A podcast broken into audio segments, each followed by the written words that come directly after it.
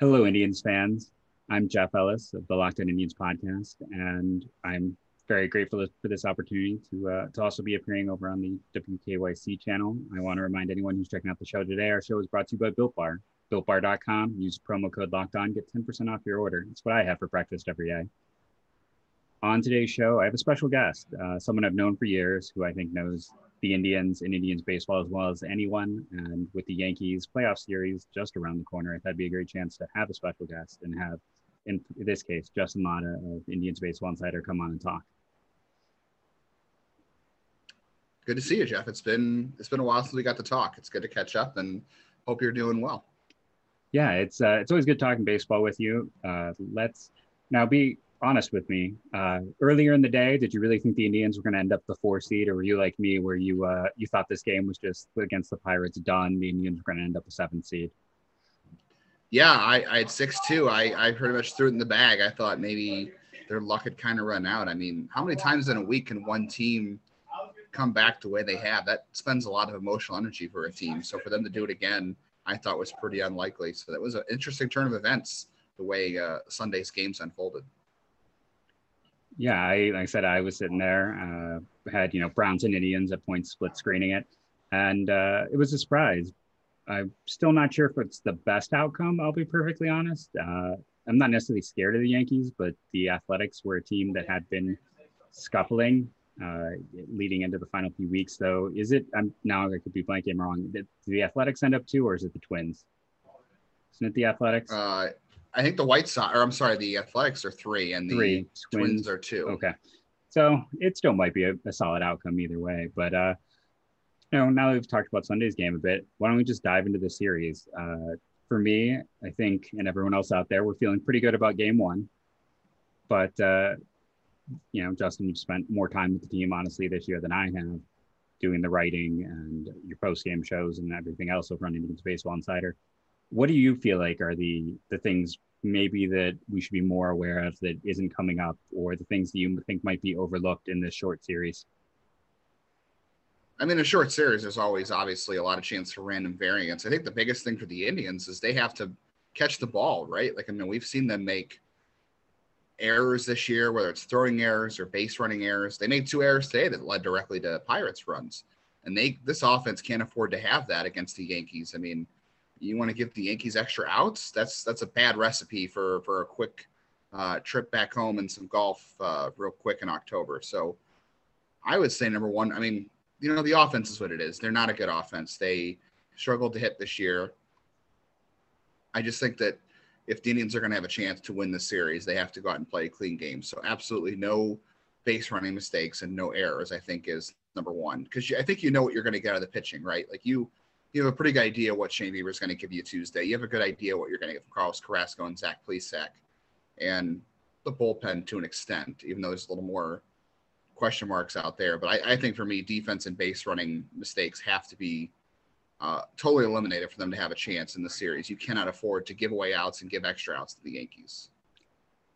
So my mind always goes a bit conspiratorially, and I don't know if you've thought about this as well after I bring it up. Do you think that the Yankees, in some regards, might be the team that is best set up to hit someone like Shane Bieber or Zach Plesac? Might know them better because they have Matt Blake, who was the Indians' pitching coordinator last year. Do they have more inside information on this pitching staff than maybe any other team in baseball? The Matt Blake thing is interesting. You're right. I didn't consider that before. The Matt Blake thing could be really interesting. That could really give them some insights I didn't think that they would have had. So that's going to be something to watch for sure. I mean, they're probably set up to hit anybody, right? Like, they're a boom or bust team. They're going to hit home runs or they're not going to score. That's how the Yankees have played for how long now? I think the only thing that's going for the Indians is they don't walk people. Like, Shane Bieber doesn't walk anybody. Zach Plesac doesn't walk anybody, save for one weird 3-start stretch this year. Carlos Carrasco doesn't walk anybody. So the Yankees will have to beat them with solo home runs, right? That's as good as it's going to get with the Yankees. If they're going to hit their home runs, you need them to be solo home runs so you can have a chance, especially the Indians' offense. But the Matt Blake theory is definitely interesting. I did not consider that. Bieber has added the cutter this year, and his curveball is different than it was a year ago. And I would say Zach Plesac's slider is better than it was a year ago. So those are two things that kind of factor in. But the Matt Blake thing, that could have a chance to loom a lot larger than I would have guessed. Now, we know the Indians can't compare with the Yankees when it comes to lineup. I over here on my secondary setup, I've got the Yankees lineup in front of me.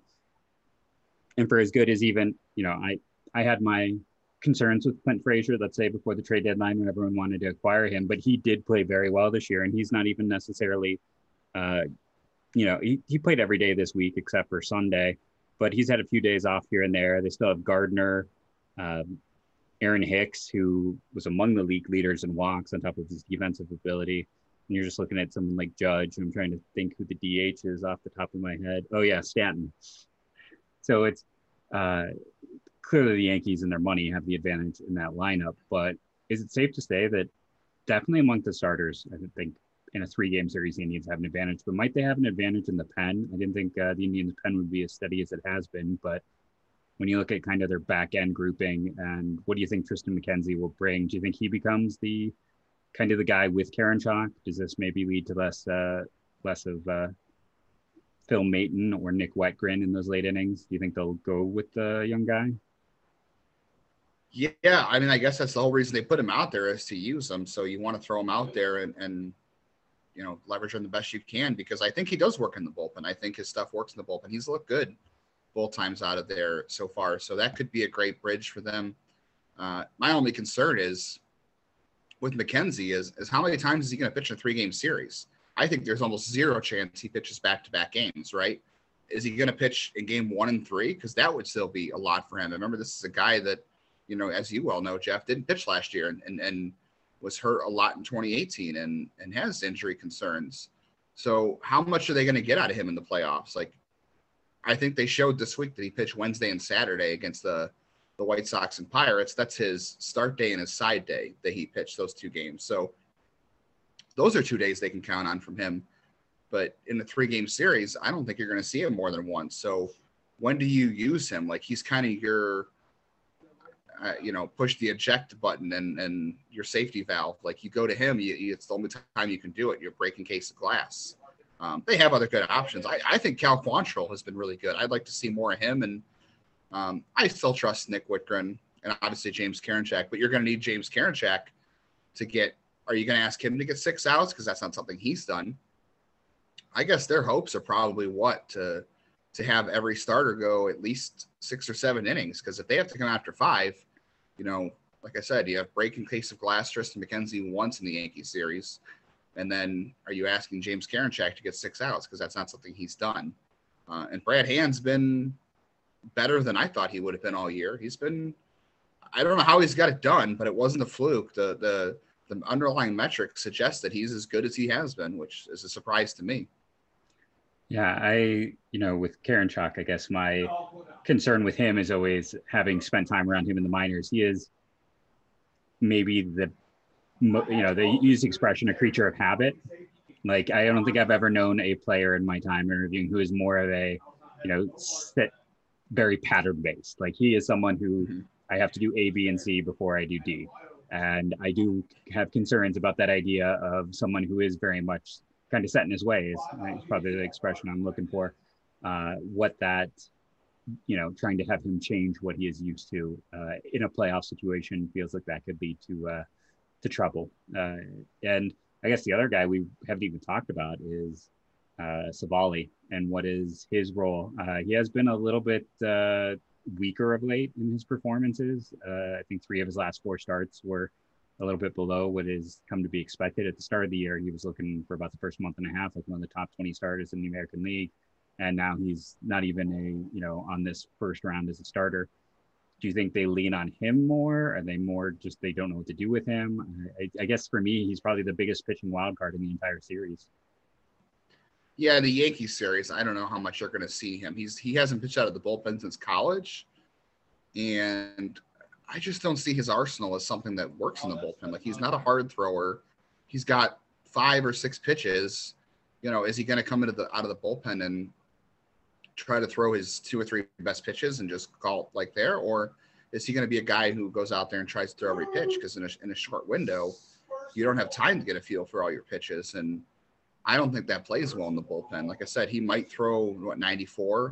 That might work, but Savali, to me, his best approach is throwing the kitchen sink. He throws his, nicks his entire arsenal up, and I don't know how much that works in the bullpen. So I don't know how they're going to use him. I really don't. I don't know if it's a great fit.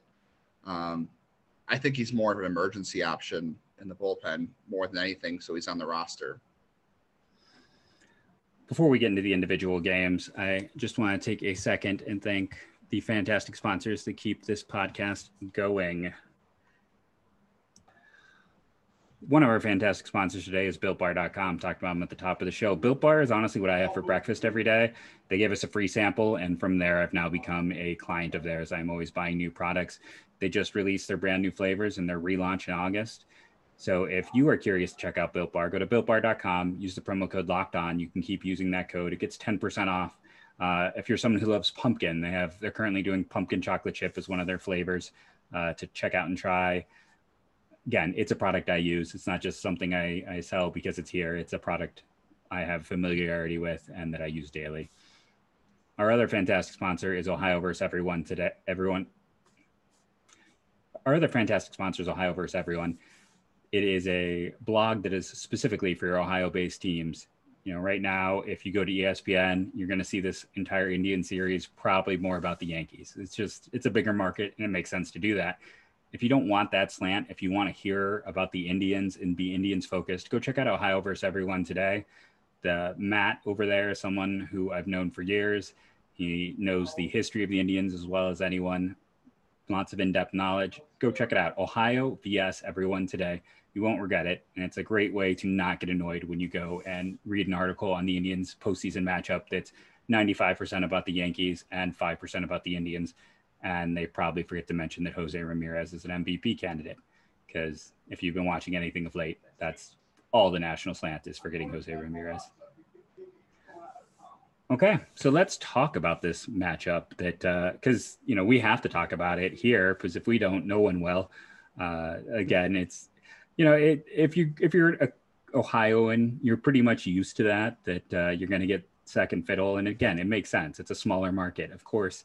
If you want the most hits, you're going to talk about the Yankees. We understand that, but as Ohioans, as Indians fans, you want to find a good in-depth source, and that's part of what this podcast is going to provide. So it looks like game one, Shane Bieber versus Garrett Cole. Coming into this year, everyone thought Garrett Cole for the Cy Young. I was very much a hold your horses. He's had two good years with the Astros and was kind of mediocre before that. Had one great season and some good ones. Would it be fair to say it's been a disappointing year for him? I would say so. I did talk to someone who covers the Yankees the other day, and they said he's been just as good. He had some bad starts against the Rays and the Orioles, so maybe he's not been as bad as the numbers suggest. I mean, he's still a top 30 starter in baseball, and that's pretty good. And I mean, is he worth the contract he got? Probably not, because he's not putting up the numbers he did a year ago. He's given up more home runs. Which is odd. And I thought someone told me the other day he's given a lot of home runs this year. I had to look. And actually, I would have thought a lot of those home runs would come in New York because, New York's ballpark. But he's had home run problems on the road, which really surprised me. So I would have to say he's probably not lived up to expectations for his first year. 2.84 ERA and a 3.89 FIP? That's, a full run and a half almost worse than he was a year ago, which is, like you said, Jeff, that's closer to his Pirates numbers. Yeah, and I just looked over to pull it up. I was curious about home run rate because I knew that was the issue as well with him, that 1.23, a little bit over one home run per nine innings. This year he's up to 1.73, so, and that's a significant increase. While it doesn't seem huge because I'm talking about like half of a home run in the grand scheme of that percentage, I mean, that's like a 40% increase from a year ago. And there can be variance in that can be just bad luck, especially in a short season. But I feel very confident in game one. Yes, things can easily get away from the Indians, but this year with Shane Bieber, we've gotten used to some great pitching performances over the past few years. I feel like for the longest time, I did not get to experience great pitching. And then we had Sabathia's run to Cliff Lee, to Corey Kluber, to even, you know, Bauer and Carrasco and players like that at their peaks were amazing. Is Shane Bieber's season the best you've seen? I feel like for me it is. I'm curious if it's either that or it's the Cliff Lee season. To me, those are the two greatest pitching seasons I've seen. It's got to be the best. Look at the numbers. I mean, the on base, he's the first MLB pitching Triple Crown winner in over 10 or 15 years. I think the last one I saw today was Johan Santana. It's been a long time since anybody's won the MLB Triple Crown for pitching. And I know it's a short season, but man, look what the guy was on pace to do for a full year. I think the only thing that stinks is we didn't get to see 32 starts out of him. That would have been incredible, the run he was on. I don't know. It doesn't get better, which is amazing to me because you're right. Corey Kluber's 2017 was ridiculous, and that was with a terrible April through a back injury. And then his 2014 was good. But, yeah, this might be the best, which is hard to believe, right? Yeah, it's just been unbelievable. I brought up on the show on Friday when was the last time, you know, would the Indians or should the Indians have the Cy Young, the MVP, and the Rolaids Relief winner, only to realize that they canceled the Rolaids Relief Award that hasn't existed since 2013 or no, 2012. But it did lead to some interesting questions because I think they would have a candidate in all of those. And that's only happened twice in the history of those three awards where, yes, it can't happen anymore because it doesn't exist. But I mean, Brad Hand would be in that group as well. So you're looking at for all the Indians issues this year, they're kind of an elite company when you look at some of those top end players. Again, you know, you can't say enough about Jose Ramirez and what he's done. And Brad Hand, I was pretty much left for dead at the start of the year, if I'm being honest. I don't know what happened. I know you talked about a little bit. Have you seen a change? Because it felt like before the season started, he just looked like he was done. I didn't think there was any way his option would get picked up. I didn't think he would be the closer by the end of July. And instead, he might have been the best. It's either him or Liam Hendricks for the highest WAR at the end of the year amongst relievers. I didn't even really look at some of the advanced measures for Hand. I did earlier today on Statcast, but I don't know what happened. Like, I think it was a couple weeks ago, I started looking and I was like, okay, there has to be something he's changed. Like, is his arm slot back up? Because last year his arm slot fell due to, you know, having a tired shoulder, and his arm slot has not changed. His release point is still as low as it was a year ago when he claimed to have a tired arm. And so I was like, okay, so he didn't fix that. He's not throwing harder. He's back to 91, 92. He's been 93 a little bit this week, but that's a top for him. It's just command. That's all it really is. Like, he's throwing the slider to both sides of the plate. He's staying out of the middle of the zone with the fastball and slider, and he's getting ahead. That's all it really is. I suppose the slider is still a pretty elite pitch for him. Like, it still has good spin. It still has a crazy amount of movement as far as the shape of it, the vertical drop and the horizontal movement. But it's nothing like, you know, elite as far as other pitchers are concerned. But he's just commanding it well, and that makes you feel good, right? Like, I mean, that's more sustainable than trying to get by on, you know, the Bob Wickman or Joe Borowski school of losing games. So yeah, I thought for sure something would have had to change, but no, it's just, it looks to me like it's just, he's got good command. So I think game one, we both feel pretty comfortable. Game two, Carrasco versus Tanaka. Tanaka's been himself. He's, I feel like he's been a solid steady arm, and there's a lot of value in that, but I think this is another one where the Indians have the pitching matchup going in. Carrasco, I think, has been better, especially over the last month, than most people expect. I know back in July, I even talked about it. Like, I wondered if maybe he'd be in the pen by this time in the year, just because of, you know, natural aging curve. And it's been about a year since his cancer diagnosis, and that, you know, he lost a whole season in his 30s. That's not easy to recover from, let alone coming back from cancer. He's an unbelievable story. He's one of those guys where when you look at his overall story at how many years, you got to wonder if he's going to be like a potential number retiree down the line for the Indians, because he's still here for a few more.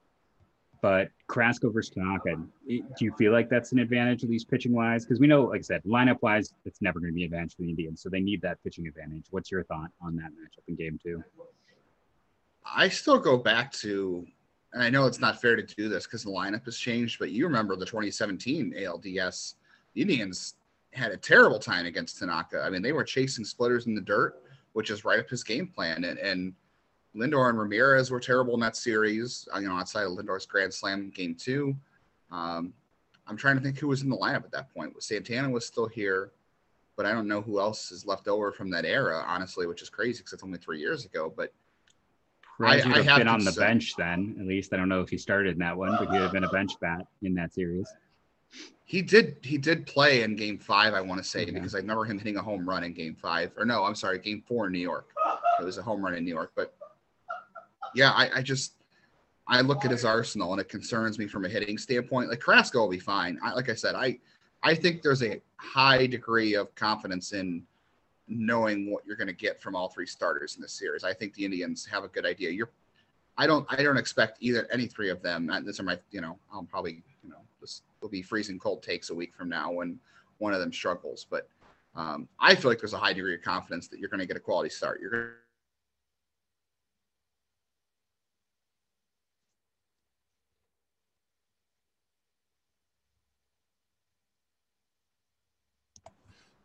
had a quick technical issue, so I'm just going to throw it back to Justin now. I think you're going to see a quality start from each of the three Indian starters in the series. To me, I think it's just Tanaka presents a bad matchup for the Indians lineup. Like, who's the only guy in the lineup you feel like is going to hit him? Is it Ramirez has been great this year, so maybe he will. Tyler Naquin is usually pretty good against guys who throw off-speed stuff low in the zone. So maybe that will be good for him. But of course, if you're chasing Tanaka out of the zone, that's what he wants you to do. He doesn't want you to hit strikes. So it's going to be a tough matchup. Like I said, I feel good about the Indians' three starters. I don't know how I feel about the Indians' lineup against Tanaka specifically because of his arsenal and the past against him. So that kind of gives me a pause for game two. It is interesting where the Indians might do better against the flamethrower of Deivi García in game three than the junk baller in game two. It's not what you expect to hear, but we both spent time around Akron, both got a chance. Did you get to see Deivi when he was in Scranton at all? I did not see him in Scranton. No, I did hear a lot about him. So, my personal experience was I got to see him like once in Scranton, and he was, phenomenal. But the concern is always that if you looked at him wrong, you thought he was a little leaguer. Like, he is a very small, slight pitcher. It's kind of amazing the velocity he's been able to generate this year. Have you seen him at all in the majors or anything? Do you have a kind of a take on Deivi García for fans who are completely unfamiliar with the Yankees rookie? Yeah, he's not a big guy. It's really that curveball, right? Like, that curveball for him is a double plus pitch, and he can throw it for strikes. He can bury it in the zone. It's going to be tough. The Indians are going to – you can't eliminate it because he can throw it in any count. It's a great pitch for him. It's just they're going to have to try to – I don't want to say eliminate it. That's the wrong word. But they're going to have to try to seek out when he's not going to throw it, because I don't know if that's a pitch you can hit. I'd have to look at pitch values this year. But I think his curveball and his few starts this year has been one of his better pitches. Actually, the fastball's been better for him this year if you go by weighted pitch values, which is a surprise. Maybe you're right. Maybe the fastball is better than I thought it was, but it's, it's like a 99, 98 pitch. It's one of those like high end fastballs. It is interesting that in spite of, the curveball and the fastball, his strikeout per nine is, about 8.5. So he's not missing a ton of bats with it. I mean, 8.5 is good, but that's not what you expect with that stuff. Go look at the Indian staff. I mean, even Carrasco, who a lot of people don't think is a strikeout pitcher, is like 10.5 Ks per nine this year. I want to say it's a surprising number to look at, but yeah, the Indians as a team on the whole, there's a lot of free swingers. So I'll be curious to see against this pitching staff, but it's in general, I don't know. Like I said, it's the Indians have to win this one through their pitching. Basically, right? It's got to be pitching and a big moment. It's kind of got to be what we saw almost in that White Sox series, where it was just pitching held on until hitting could produce that moment. Yeah, that's what it's going to be. I don't know. Like I said, I don't know how sustainable what they did this week is going to be. At least it gives them a degree of confidence that they can come back. But, I mean, they know what's in the Yankees bullpen. You know what's out there. Rollis Chapman's out there. Zach Britton's out there. Adam Ottavino's had a terrible year. Even though I feel like he's been hurt, right? Ottavino, maybe. Did he have points or he's been hurt? No, Ottavino. Oh, yeah. You know, Chad Green's been great. I know I talked about back when the Yankee, and this is why too, like everyone was like, oh, let's trade Clevenger for Clint Frazier. And I was like, this series is exactly, and I know Clevenger's hurt now, but you can't predict it. It's with Clevenger, it's always freak injuries. It's not predictable things. This is exactly why the Indians did not trade him to an American League team. And, you know, Chad Green was the guy I said, if they were going to trade him to the Yankees, that was the guy I wanted to target. So, I mean, their pen, they even have the advantage in the pen. So it's, and that's when you can spend like the Yankees, you're always going to have the advantage. So it's just going to be, yeah, it's, I think to run into the Yankees in the opening round is probably the best place to face them in this short series with having the pitching staff the Indians have. I mean, a lot of places considered the Yankees to be the AL favorites to start the year. I know if you listen to the podcast, my World Series pick was Rays versus Dodgers. That still looks good. We'll see if I can hold on with that. But this Yankees team is, it's crazy. You even lineup-wise, you go and you look, like I said, I was just looking at their bench with guys like, you know, Mike Tauchman, who's, yeah, the year isn't as great as it's been in years past, but he would still start for the Indians any day. Clint Frazier has been in and out of their lineup. They've got just depth for days, and that's the Yankees' advantage. When you can spend, like the Indians can't make up for misfires. If they sign a free agent and they stink, they're stuck with them. If they don't develop a position, say the outfield right now, where they've not developed, you know, I always talk about that the top WAR outfielders for the Cleveland Indians have developed since 2000. It's like Luke Scott is number one, and Ryan Church is number two. I'm trying to remember the full list, but it's the Indians have to then trade to fill those whole gaps. The Yankees can just keep signing players, and it's. I know that's why everyone, while most media is going to be about the Yankees in this matchup, everyone who is not a Yankees fan is an Indians fan this week, which is also kind of nice. Yeah, that'll make it fun for sure. I don't think the Yankees bullpen is as good as it was in 2017. I mean, they did have that one freak comeback, right? The game Lindor hit the grand slam, and that was off of Chad Green, and they had Dellin Betances. It's still a good bullpen. It's not, and this is not an Indians offense that you want to consistently be trailing in a game. Like that's how it worked in 2016. And I know circumstances were different in 2016, but you know, they got out to early leads. They pitched well. That's what the Indians did well in 2016, and it carried them. And they don't have the same bullpen they had in 2016, obviously, but the rotation's healthier now and better than it was at the time of the playoffs in 2016. You lean on that a little bit harder. You know, everybody was going, two times through the order in 2016 besides Kluber? Well, now you have three starters that can go three times through the order. Aaron Savali probably is a two times through the order kind of starter, and then you go to someone else behind him. But you lean on the starters more. You manage to what your strength is, and if you can get a starter three times through in a lead, and you only need Karinchak, McKenzie, or Wittgren in hand, that's a good formula as long as you're playing from in front, I think. Yeah, it's going to get. You know, just looking at the Yankees team, I was kind of curious just about their injury status. And, I mean, that's one of the advantages the Indians have right now is the pen is a bit weaker because Tommy Kaline has Tommy John, and former Indian prospect Ben Heller has a nerve injury. Not, you know, even to focus on the fact that if they had all of their starters healthy, this series would probably go Garrett Cole, Luis Severino, and then James Paxton in Game 3. You wouldn't even see Tanaka or Deivi García if that was the case. So you know, there's some advantages. I mean, on the Indian side of things, the two things I kind of think about with this is one, how nice it would be to have Emmanuel Clase. What a difference to the back of the pen that would be. A and B, I just keep thinking about 2017 where I wanted to see Carrasco get two starts. He had been. Mm-hmm.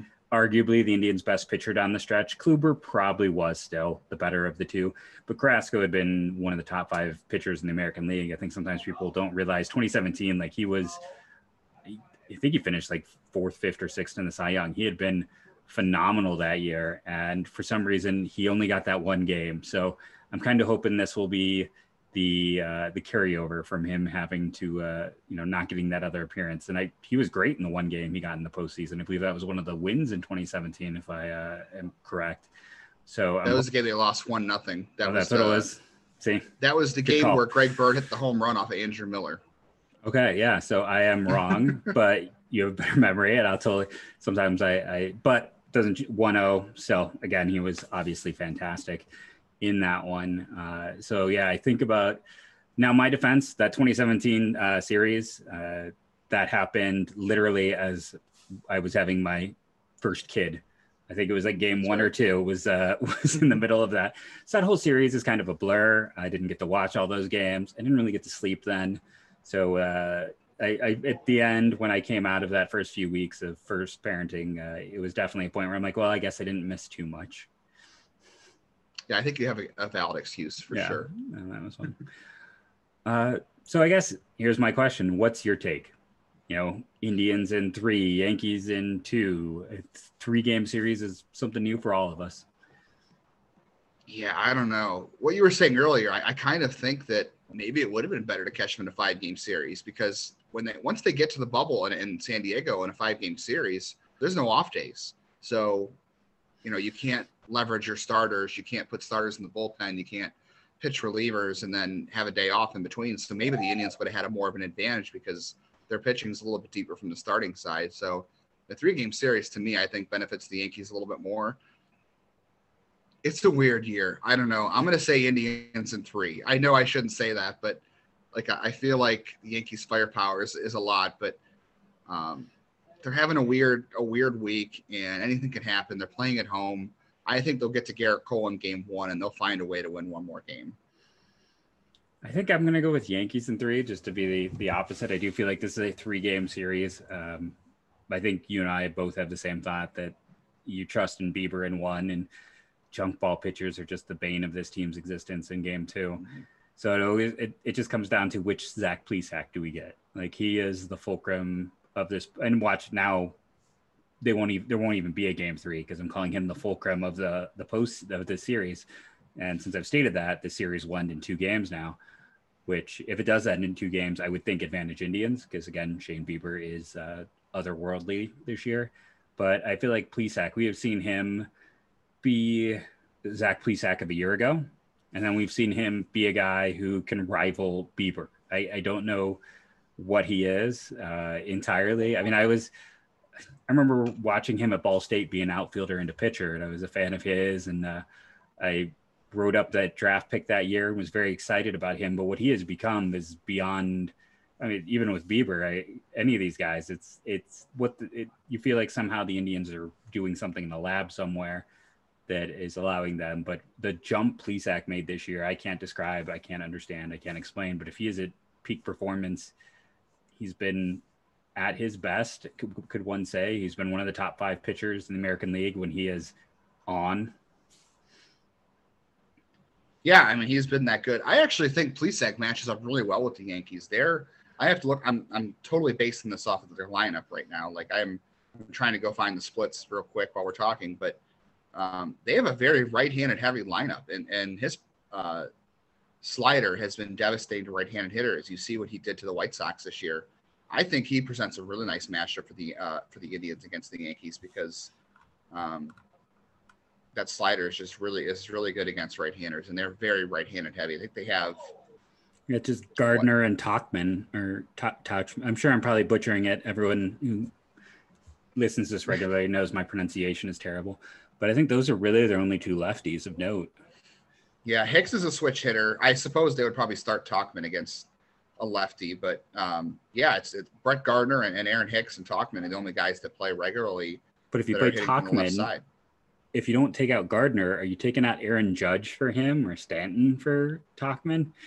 Not Aaron Hicks. Yeah, you're right. That's a good point. So yes. Yeah, they don't have a lot of options against a right-handed pitcher. So I think that really benefits Zach Plesac at the very least. I don't know how it benefits anybody else, but I think that makes him a good matchup for them. And, you know, we were talking about it during one of the pauses in this. I don't know how many Indians fans realize that, like, Stanton and Judge haven't been the guys this year. It's, you know, DJ LeMahieu, who was a scrap heap signing almost for them a year ago, and Luke Voit, who that Luke Voit deal has been ridiculous to watch. I don't know how much you've paid attention to this, but when that happened with the Cardinals, it was like the Cardinals got hosed, the Yankees won the deal. Voit struggled last year, and the pieces from that deal became central parts of the Cardinals' bullpen. Now this year, Voit ended up leading the league in home runs, I'm going to say. I haven't checked in the last few days, but he had a pretty significant lead. So it's this deal where both teams got value, but it's been swinging back and forth each way. So if you are an Indians fan, you're not familiar with the Yankees this year, Voit has been the guy to watch out for. And then, you know, just old friend alerts. Clint Frazier, we talked about. He's been almost an everyday player for them. Gardner has been taking more off days. Gardner Frazier has almost been a platoon at points. So that'll be something to watch out for. And Gio Urshela, I don't know what to tell people with him. I was never an Urshela guy just in general because he didn't walk and he struck out a bunch. He didn't have any power. So I don't know what happened there. Other than some kind of dark magic, much like what happens with the Indians pitching. But with Ben Heller out, it's just those two guys and Matt Blake, who we talked about at the start in terms of old friends alert, people to pay attention to you might have remembered from the time in Cleveland. I'm with you on Urshela. I always go back to this. People always want to point out how good Urshela is, and I'm totally with you. Like, yeah, great defender and, you know, good guy, nice player, but zero kind of approach at the plate, right? Like he tried to throw his bat at everything and he made contact with everything, but the quality of contact was so poor. And then he got to Toronto after the Indians DFA'd him and Toronto cut him. And then he was in the minor leagues and then the Yankees picked him up and then the Yankees cut him, or I should say designated him for assignment. He cleared waivers. So it took 3 times through waivers before he finally broke out. Like, yeah, the Yankees figured something out with him. I think it was his lower half, someone said a year ago, but he was DFA'd 3 times, once by the Yankees even before this happened. So it wasn't like the Indians missed out on something like crazy that was obvious. Like, yeah, did the Yankees do a better job helping him with his mechanics at the plate or something? Yeah, obviously they did. That's something the Indians struggle with. But, I mean, it's a little fluky, no? Like he got cut 3 times. It's not like a Yandy Diaz where we all saw him in the minors and go, this guy can just get on base. Like we saw the skills there. Like you said, I mean, Urshela, he looked like I thought the comp high-end Urshela was going to be Jack Hanahan. Like that was, to me, his high-end comp in the minors. And, I mean, I was wrong, and I'm often wrong. I'm very honest about that. But, yeah, I don't think this is not one of those, or even if you want to go old school, this isn't a Brandon Phillips situation you can hold over the Indians. If you're going to compare it to any former Indian situation, it's Jeremy Guthrie, where you know, the opportunities were given and someone figured out a way to make it work. There's certain players you can get mad about. I don't think Urshela is one of them. Still haven't lost in the last 2 years in Madden. Yeah, there's no one who does prospecting is hitting 300. That just doesn't happen. No. So I was wrong on Urshela too, and I've been wrong on other guys too, but no one's hitting 300 on prospecting ever.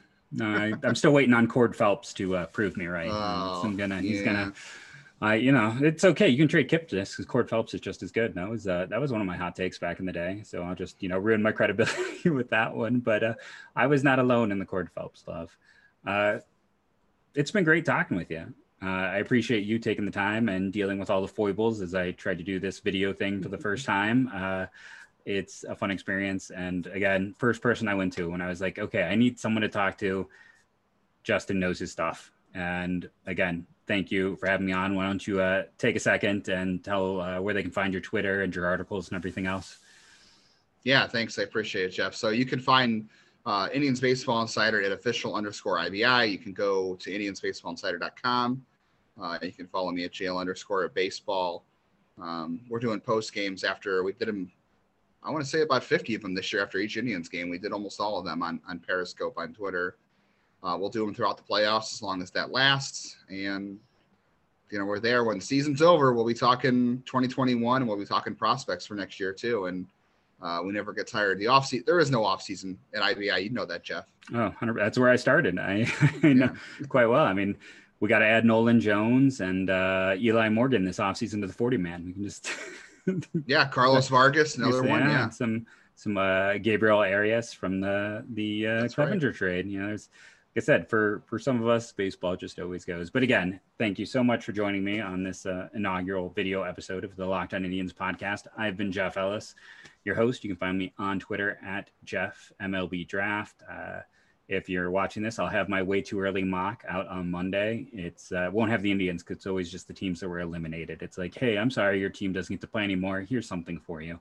And then as teams get eliminated, I'll add to it. So eventually you can see what I think the Indians will do in there. But thank you again. Remember to listen, download, rate, and review. That all helps this so much. And as always, go Tribe.